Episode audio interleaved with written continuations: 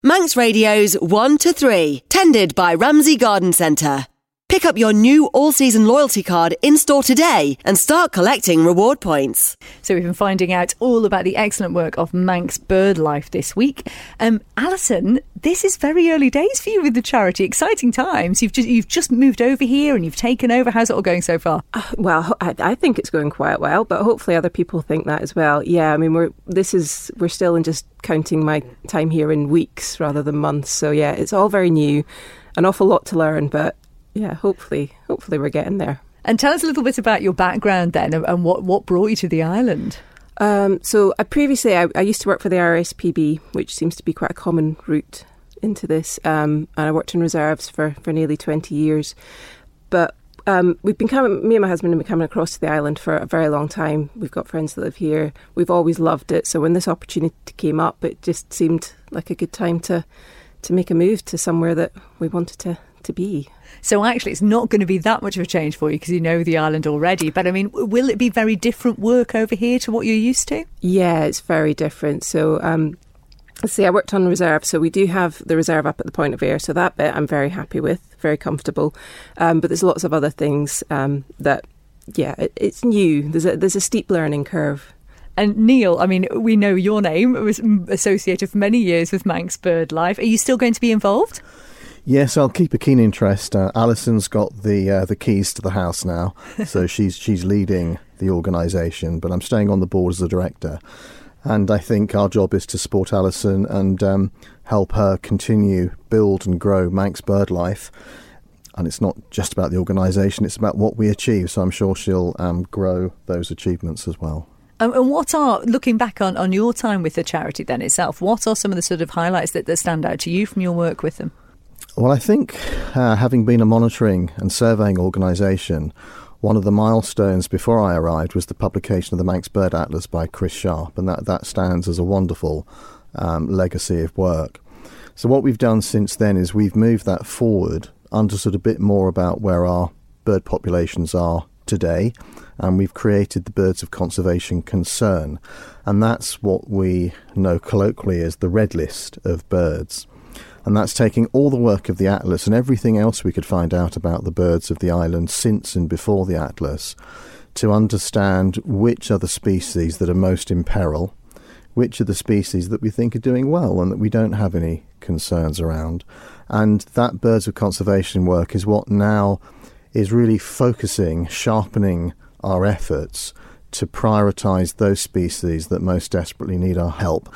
And um, it, it's nice to know that organisations like Wildlife Trust, Manx National Heritage, and government have adopted birds of conservation concern as the official red list. And of course, um, resources are desperately short. Um, there's a lot of will and um, expertise out there, and something like the Birds of Conservation Concern helps point all that effort and all that process where it's most needed. So I think that's particularly gratifying that we now have a sense of really where those priorities are and where our efforts can be most um, effective. Um, and we mustn't forget the point of Ayre as well. We now have that as a flagship nature reserve up at the north of the island.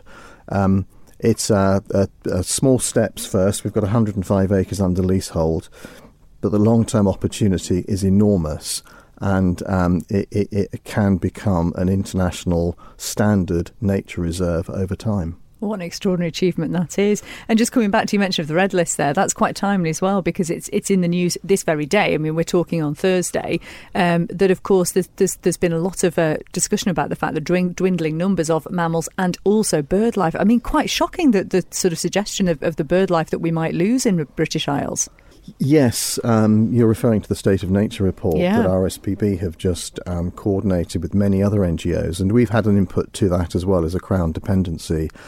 I guess I have to reflect as well that the job's not yet done. You know, I, have done a bit of time here. I think we've had some good achievements, but there's a much bigger job still to do. And a report like um, the State of Nature shows us that 16% of 10,000 assessed organisms across the British Isles are at threat of extinction, and that's a pretty woeful picture. So it's really telling us that we do have to prioritise our efforts, really do the important things and do those important things well. But we've still got to up our game if we are to save nature in any meaningful way.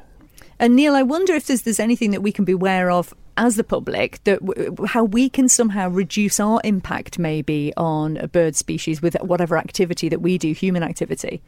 Yes, indeed. You know, after all these years of, of um, working with Manx BirdLife, I think I can reflect on really two ways of looking at it. I, I think that we are the electorate. We, you know, we we are the great um, mass of people um, that government is there to serve.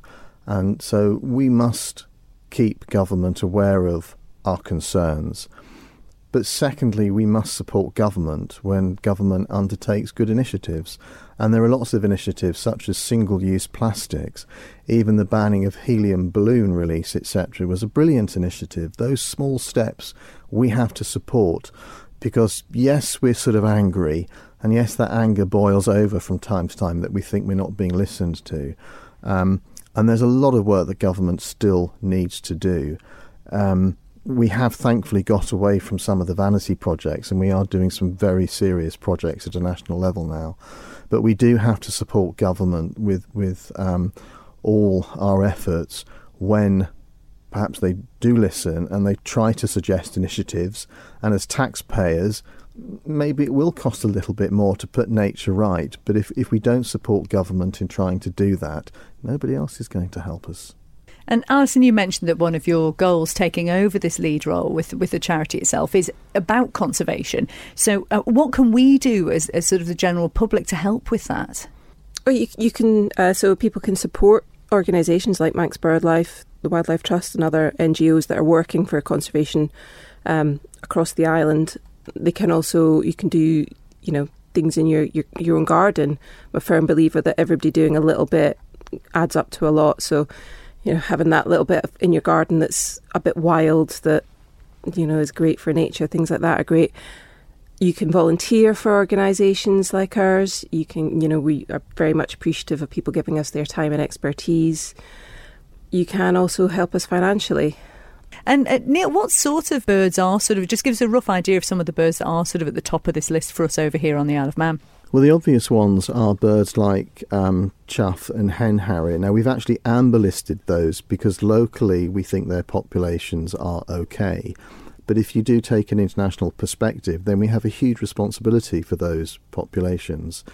Um, Ground nesting birds, particularly, are at peril. We've lost things like redshank, we've lost things such as lapwing as breeding species. Um, Ireland has just lost 97% of its breeding curlew population in the last 30 years. 97%? I mean, 97%. So for every 100 curlews that perhaps we might have been seeing previously, there are only three out there to see now we must get on top of understanding our own curlew population here on the island. But of course, birds travel. You know, our birds are part of the bigger picture. They migrate, they spend the summer and winter in different places, and um, we we have to understand where we are with birds such as curlew. I'd add whinchat in there as another particular species that we're on the cusp of losing, and then really take some quite radical action to stop those species uh, from going the same way that they have in Ireland, for example. And are any of these species birds that might have been affected by the sort of recent outbreaks of bird flu, or is that not really relevant? Bird flu, in the context of the island, is not in itself putting species at risk. It's certainly putting abundance at risk. Um, and again, you join up the dots with elsewhere around the British Isles. Um, there have been some significant losses of populations of species such as terns, common terns, for example, Arctic terns, roseate terns, where populations have lost up to 75% of their breeding pairs. So it's going to take generations to get those birds back, and these are birds that are already under severe pressure, so the recovery opportunities are actually fewer than they should be, so it'll take even longer for these birds to recover.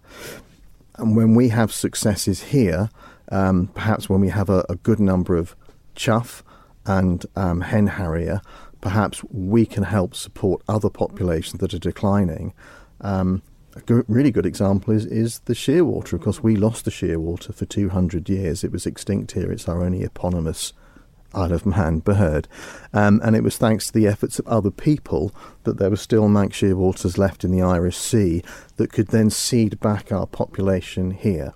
So we, we take a, a twofold view. We look at the species on the island and our stewardship of them for our own sakes as part of the Manx avifauna, but of course we have an international responsibility for looking after species that are visiting many other countries as well.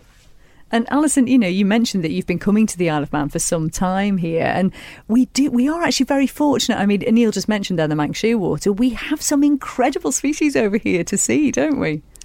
Yeah, the island is amazing, um, and it's see the thing that really has always excited me is you can go down to the Sound in the south of the island. You can see the shearwaters there in the morning, and then in the afternoon you can be watching hen harrier sky dancing on the hills. I can't think of anywhere else that you can do those things in such a, a small area. Mm-hmm. Um, and then again, up to the north of the island to the point of where you've got the, the breeding little terns. There's just such diversity within a small area. It's just fantastic to watch. And I love following as well the um, various uh, social feeds of, of, the calf as well, with the, the, work they're doing on the calf of man, and some of the birds that they find up there that they're tagging are just incredible, aren't they? Yeah, the, the, the calf is right at that pinch point of um, migration and birds being blown about by storms. Um, is is one thing, and they, they do get some amazing rarities turning up.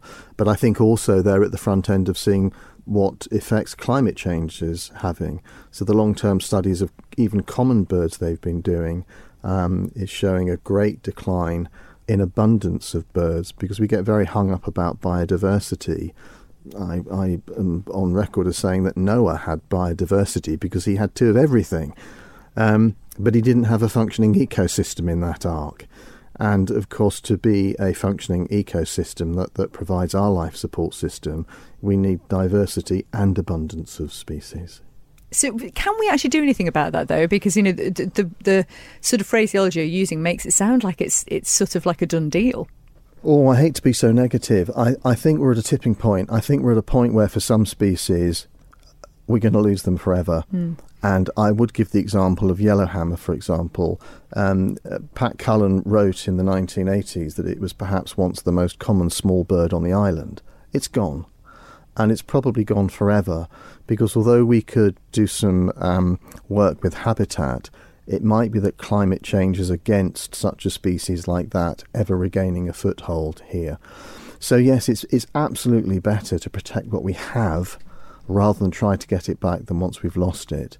And we've got species such as puffin, uh, whinchat, and even some of the more common species like tree sparrows, um, which you, you, can find across the UK. They are declining, but we are on the verge of losing even tree sparrow as a breeding bird here. So we have to redouble our efforts. And as I say, it is far more effective to save birds while we have them than to try and grab them back once they're lost. So, I mean, on that note, of us, Allison, you've got a journey ahead of you, haven't you? I mean, is it quite the time to take over the, the, the lead role here? But I wonder if it's been helpful over the past few years uh, that the public's awareness is maybe increased because of the use of things like apps. I mean, before we, we, we mm. started recording, I was telling you how I love, like the Merlin app, for instance, which will sort of help you identify birds. And I'm guessing with the general public getting more involved and, and having that sort of link with nature in that respect, that's got to be quite helpful helpful to a certain extent. Definitely, uh, it has become so much more accessible to people. Uh, I think uh, for a long time it was seen, you know, bird watching was seen very much as a, a male area um, that you know if you, you had to have a certain level of expertise to get into um, but that's very much not the case now and i think through covid as well people spending more time at home seeing what's in their garden seeing what's in their local area and getting to appreciate that has definitely helped. So yeah, there definitely seems to be a much more, more people are much more interested in their local wildlife, and we can hopefully take that and show them, you know, what else is available around the island and other places, and get them interested in that. Because if they're not interested, if you if you don't get people to buy in, they're never gonna, you know, help you cons- conserve and save these species. Exactly, and uh, and I suppose I mean I mentioned this app. Obviously, these apps are just sort of like a kind of a fun tool in a way, and they're not always going to be absolutely dead on. But actually, we have some experts over here who can help us to identify birds, and you do run uh, through uh, the charities and bird watching classes, and they